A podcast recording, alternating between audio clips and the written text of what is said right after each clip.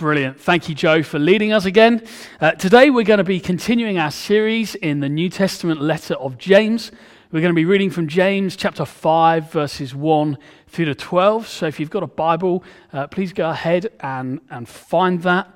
Uh, as you're finding that, I'm just going to give something of a brief introduction. Now, as we've talked over the last few weeks, uh, hopefully we've seen that the main theme of the book of James is a focus on godly behavior and obedience to the teaching of Scripture, the Word of God, the teaching of the Bible. If you were to distill it down, James's essential message is that it should be noticeable that you're a Christian. It should be observable that following Jesus looks like something, that it affects your behavior, your priorities, your decision-making process, how you spend your time, how you interact with other people. In the light of God's love for you, it means loving God and loving others.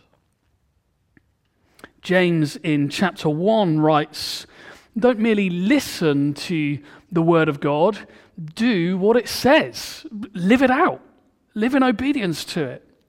He insists that true religion, religion that pleases God, is care for orphans and widows, those who are vulnerable in society. He says in chapter two that faith, which doesn't find its way out in, in action, doesn't find its way out in, in your life and your words and your deeds, is futile, it's dead, it's meaningless, it's not true faith at all. He reminds us in chapter three that following Jesus should affect our speech, the words we choose when we speak to and about others. And then James concludes chapter four by saying that, that anyone who knows the good that they should do and doesn't do it, it's sin for them. In other words, if you're a Christian and you don't do what the Bible teaches, that's rebellion against God. That's, that's sin for you. It's disobedience to God, a rejection of his plans and his ways, and that is serious. Actually, it reveals that Jesus isn't truly Lord of your life, but instead that you're clinging on for control, that you want to be God. It's a hard letter.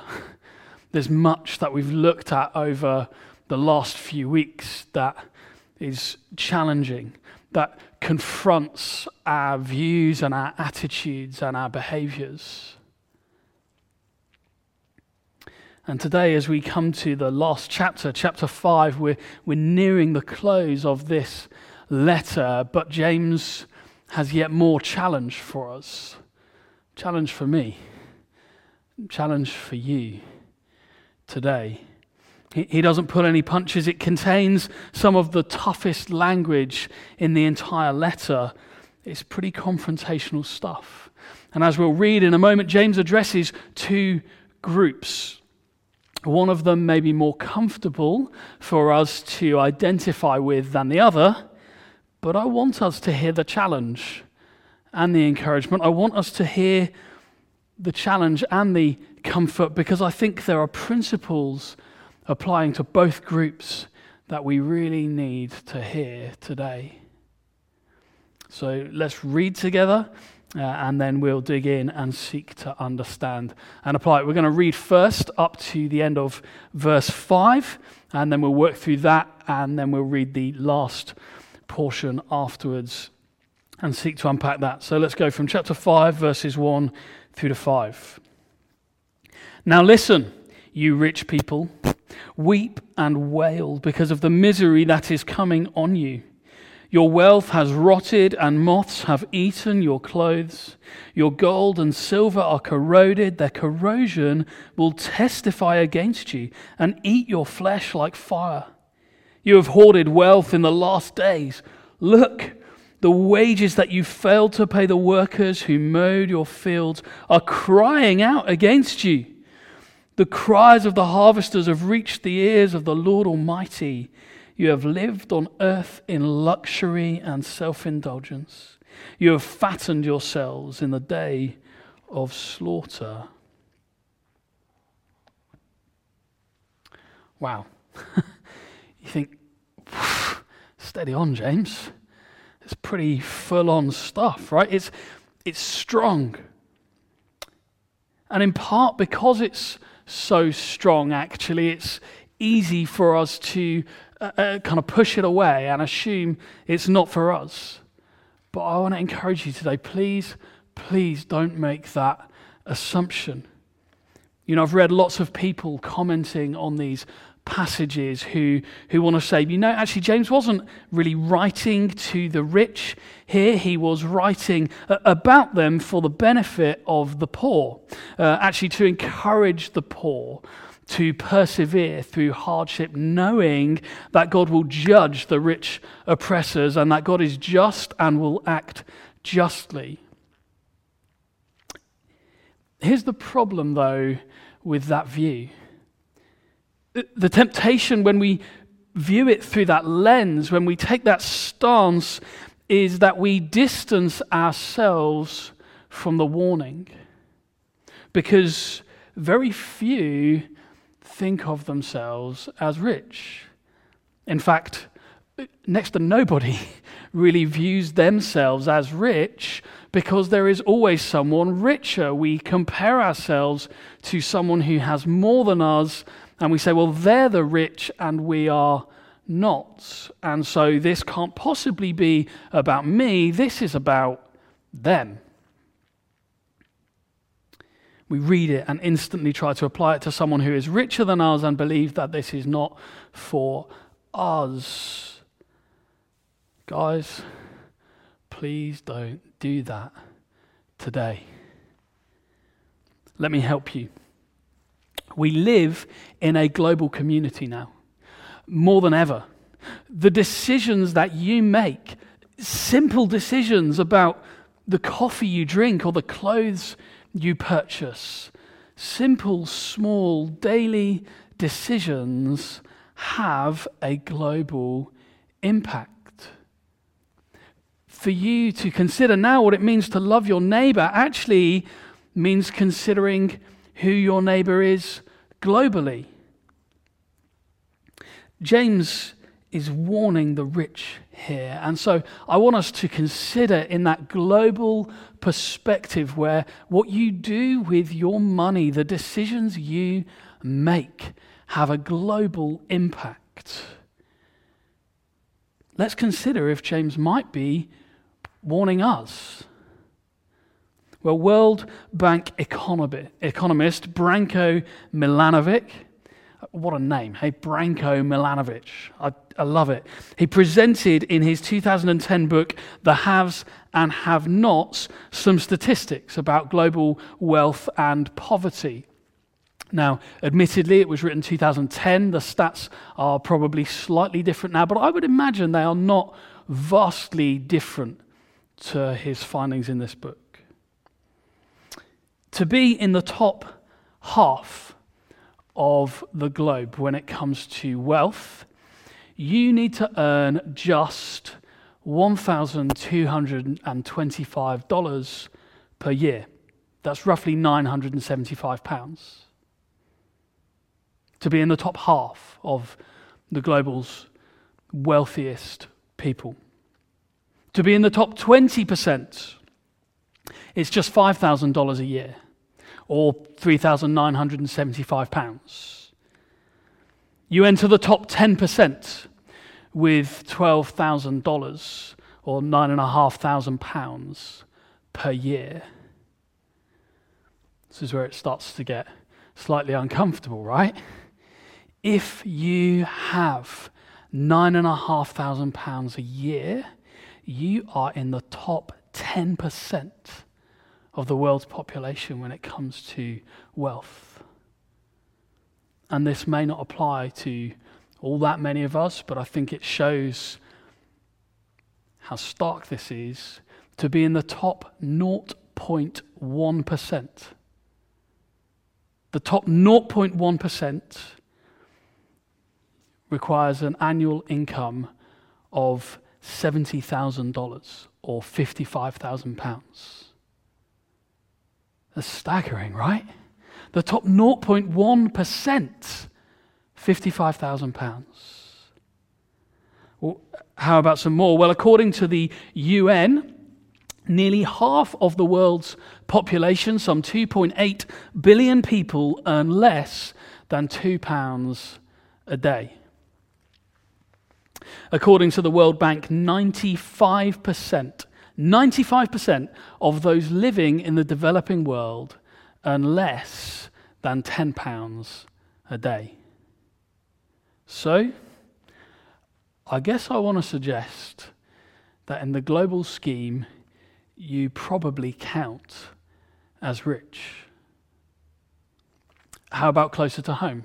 In, in this country, at this time? Well, in the news this week, we've had Marcus Rashford, haven't we? The England and Manchester United football player successfully campaigning for the provision of free school meals for children in our country whose families are unable to put food on the table.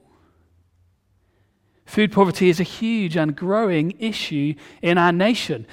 Since the start of this covid nineteen pandemic, our local food bank here in Wokingham has seen a four hundred percent increase in need.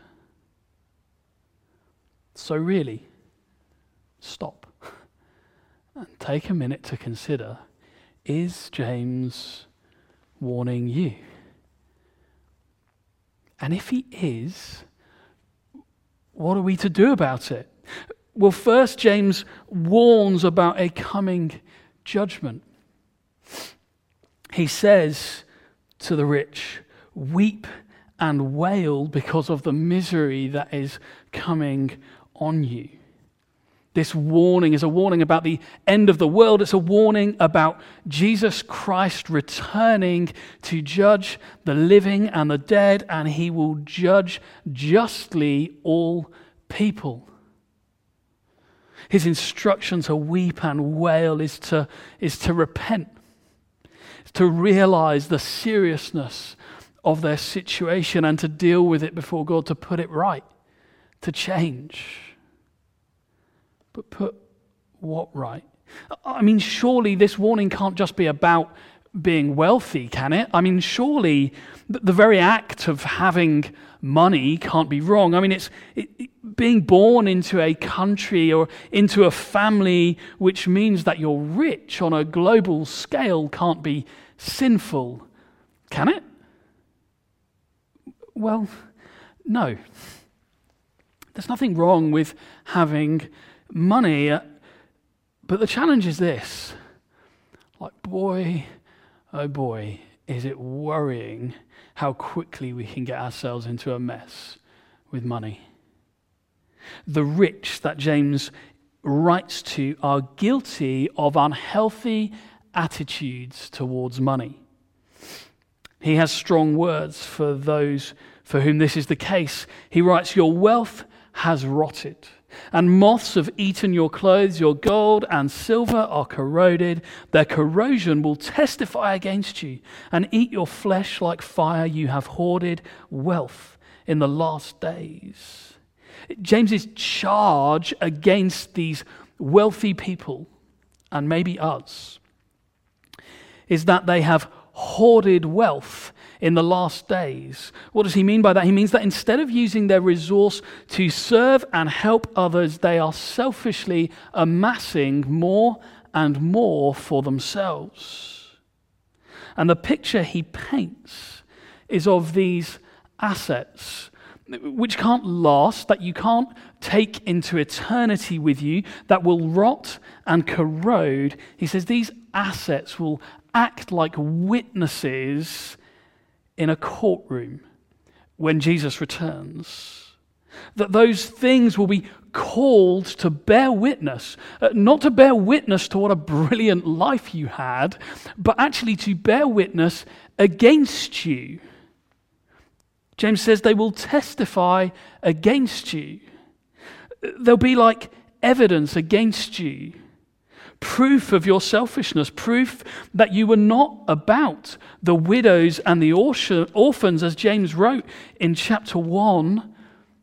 True religion, the care of those vulnerable and in need. They'll stand like evidence against you, proof that actually you didn't really care for others, that you cared primarily about yourself, about laying stuff up for yourself. This isn't very palatable teaching, is it? And actually James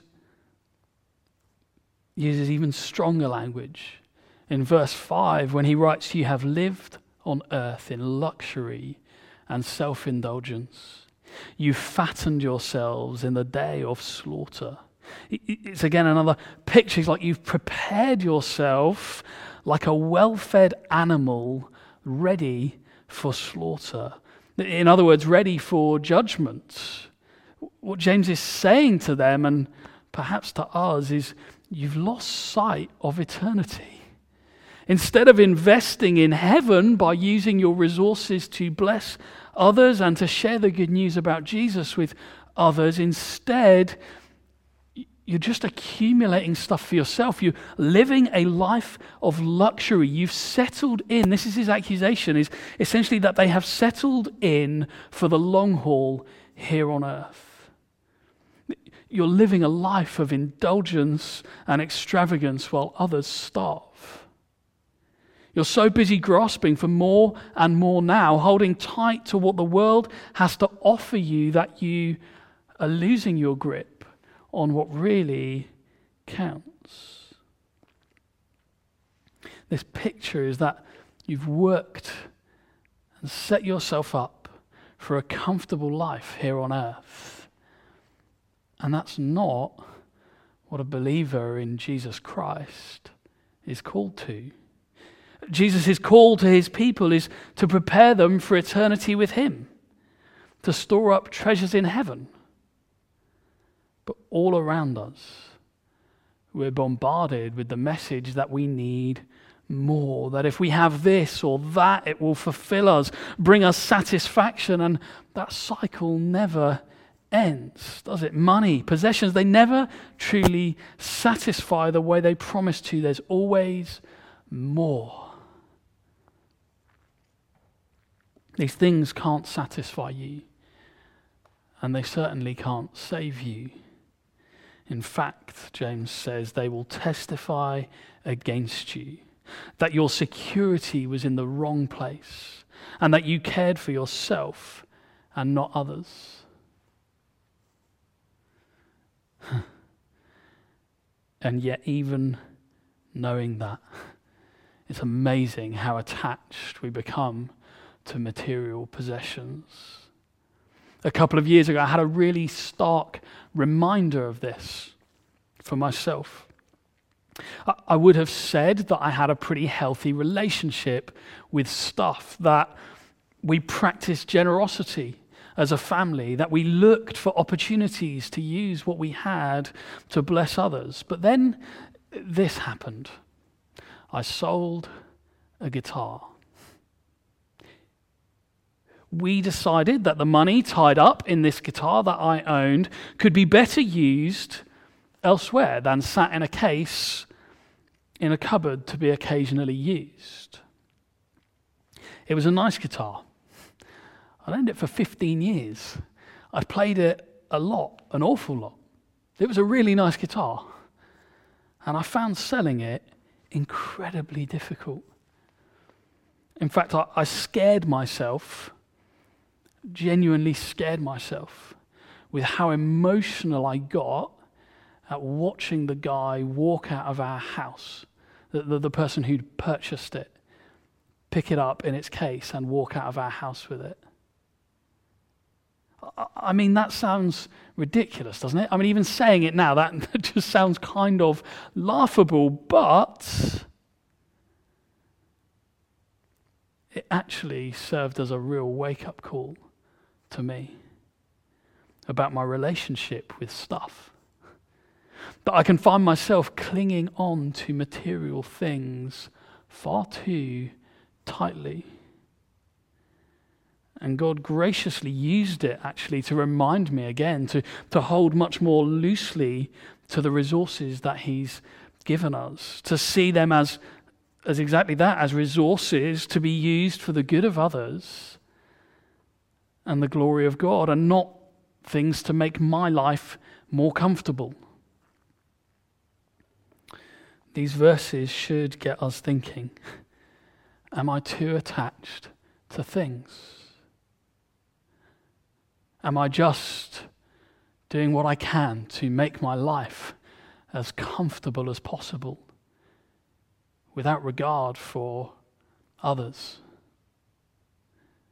Does it really make sense to be storing up more and more for the future of me and my children and my grandchildren when there are people starving today? When there are people yet to hear the gospel today? So remember, James has just said at the end of chapter four, you don't know what tomorrow will bring. You don't even know there'll be a tomorrow.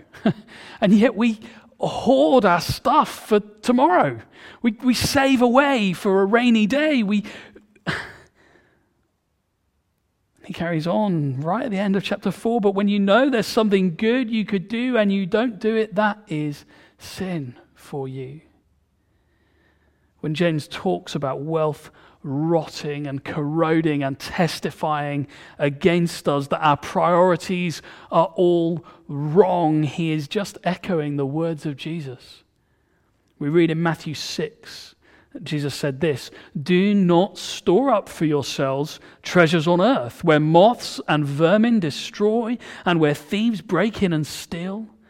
But store up for yourselves treasures in heaven, where moths and vermin do not destroy and where thieves do not break in and steal, for where your treasure is, there your heart will be also."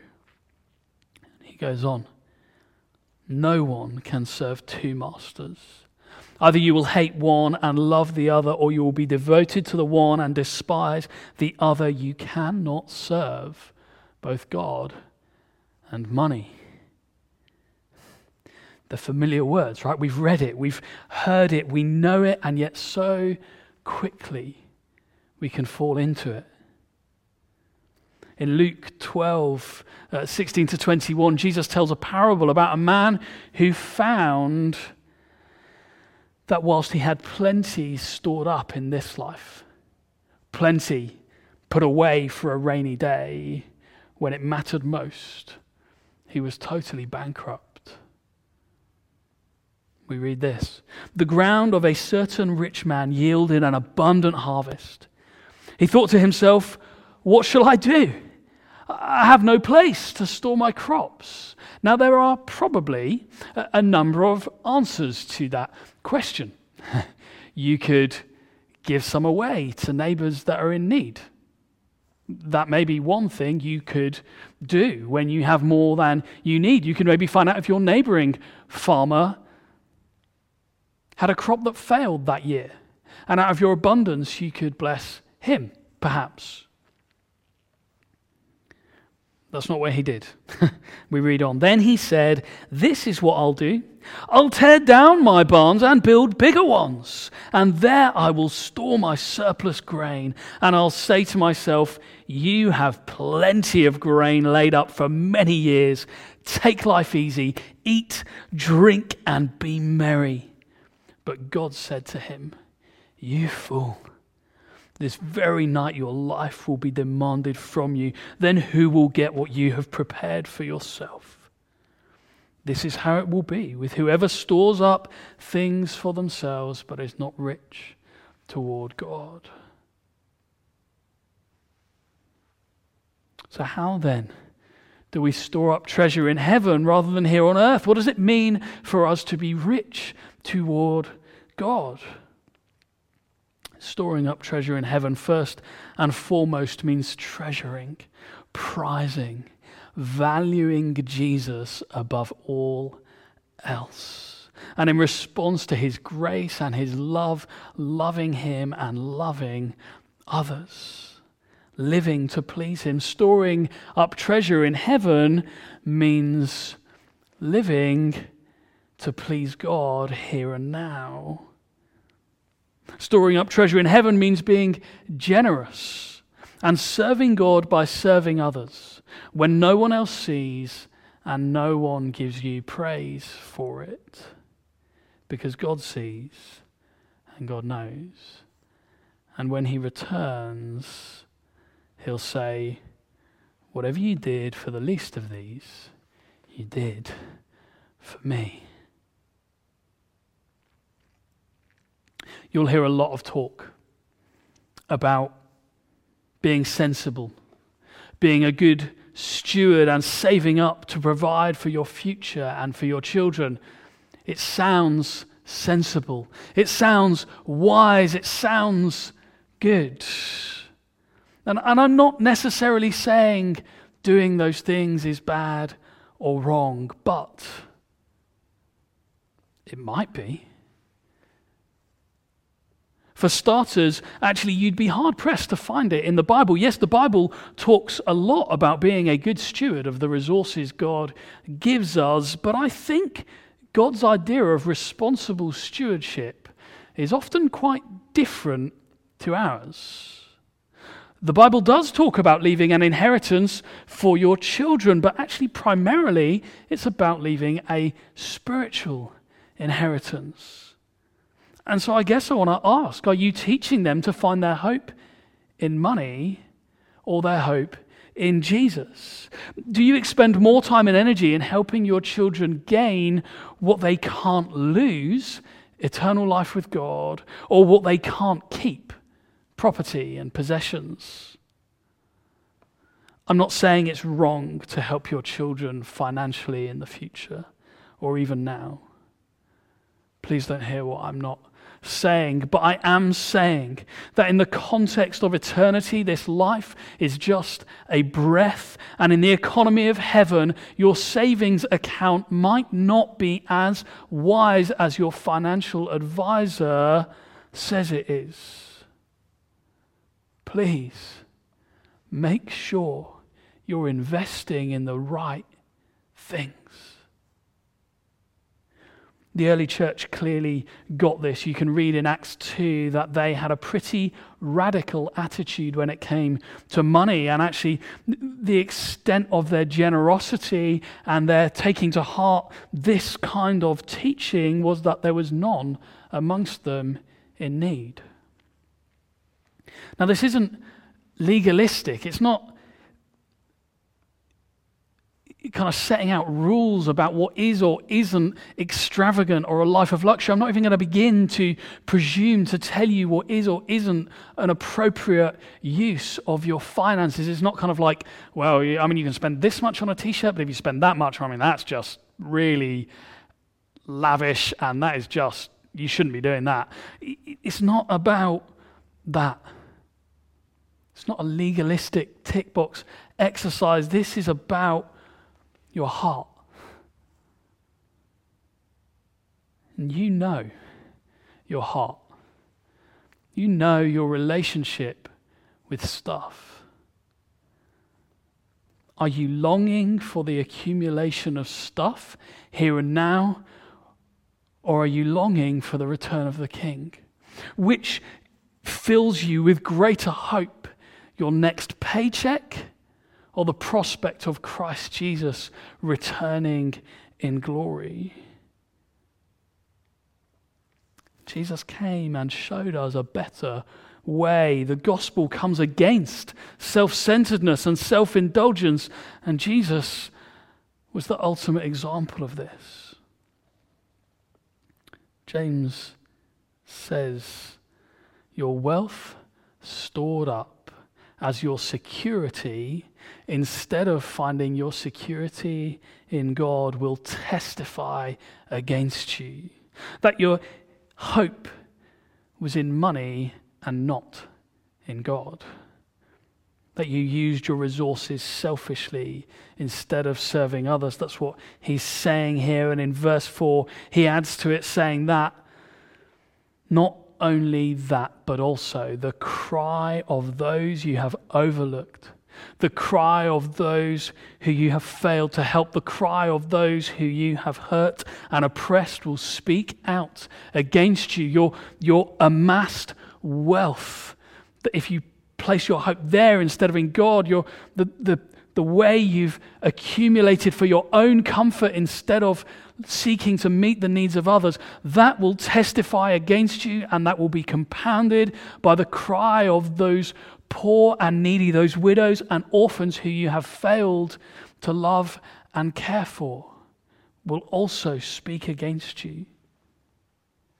It says in verse four, look, the wages you failed to pay the workers who mow your fields are crying out against you. The cries of the harvesters have reached the ears of the Lord Almighty. If you've defrauded someone, if you've withheld money from someone, if you've been dishonest with finances, James says you haven't got away with it. God knows. God hears. It's a stark warning to the rich, but it's also a great encouragement to the poor. Your cries have reached the ears of the Lord Almighty, who is just and will return to judge the living and the dead. What then about those who have been defrauded, oppressed, and wronged?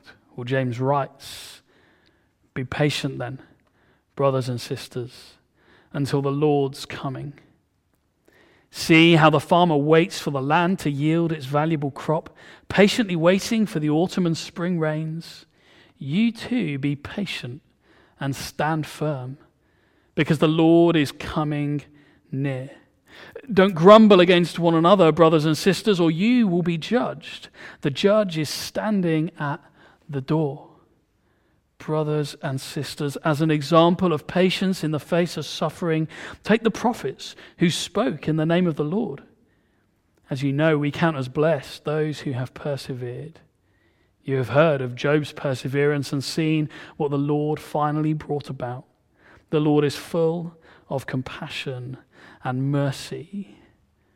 James is basically saying, if you are a Christian who has been wronged or hurt or oppressed by someone inside or outside of the church, be patient. The Lord will return soon. And when he comes, he will righteously judge everyone.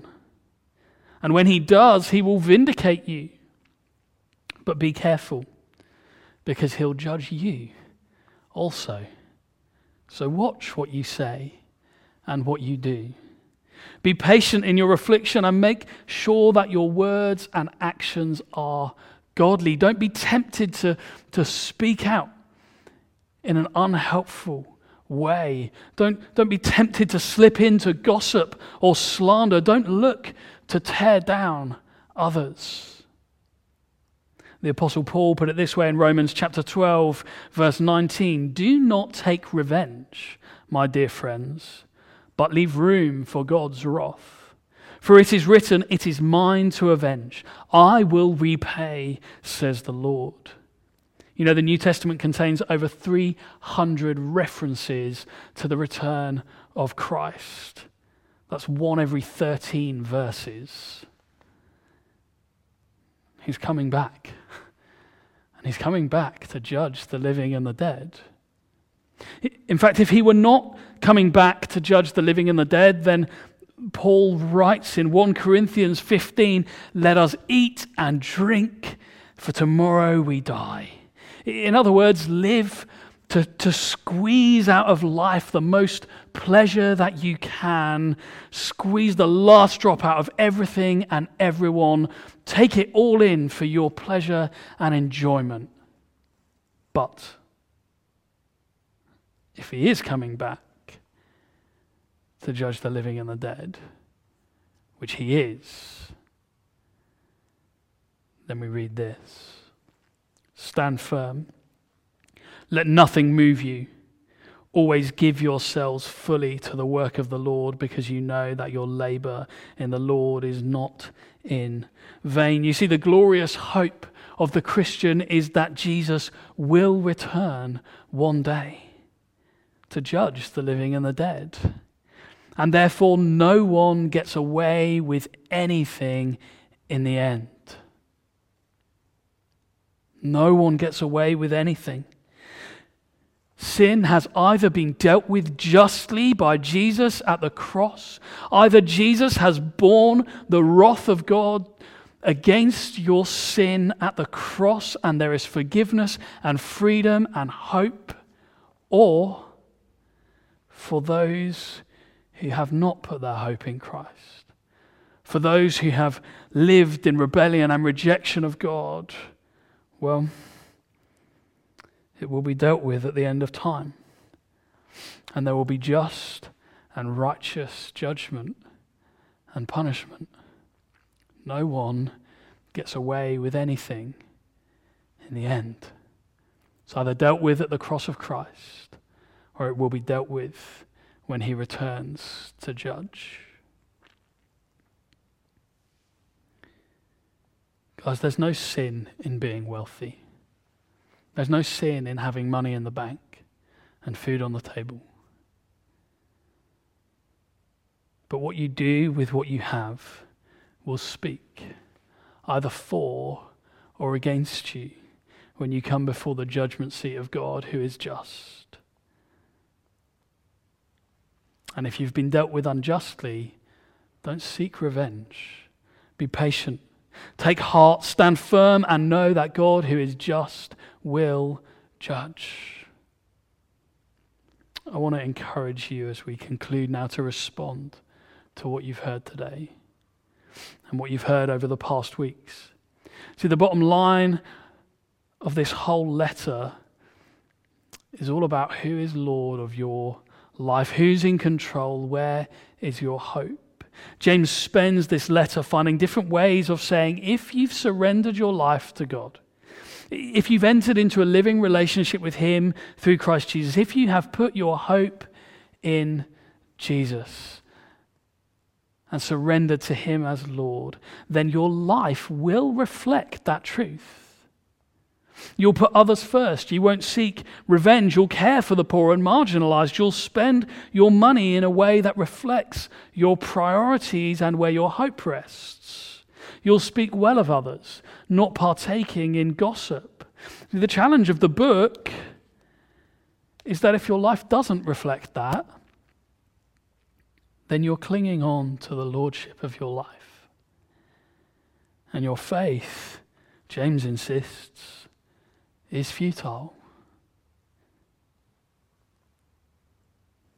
If your life doesn't reflect that, then you need to come to him, to confess your sin, confess that you've been trying to maintain control of your life, confess that you've been trying to keep living your way instead of his, and as you do, know that he's faithful to forgive. As we talked about a few weeks back, that there is more grace.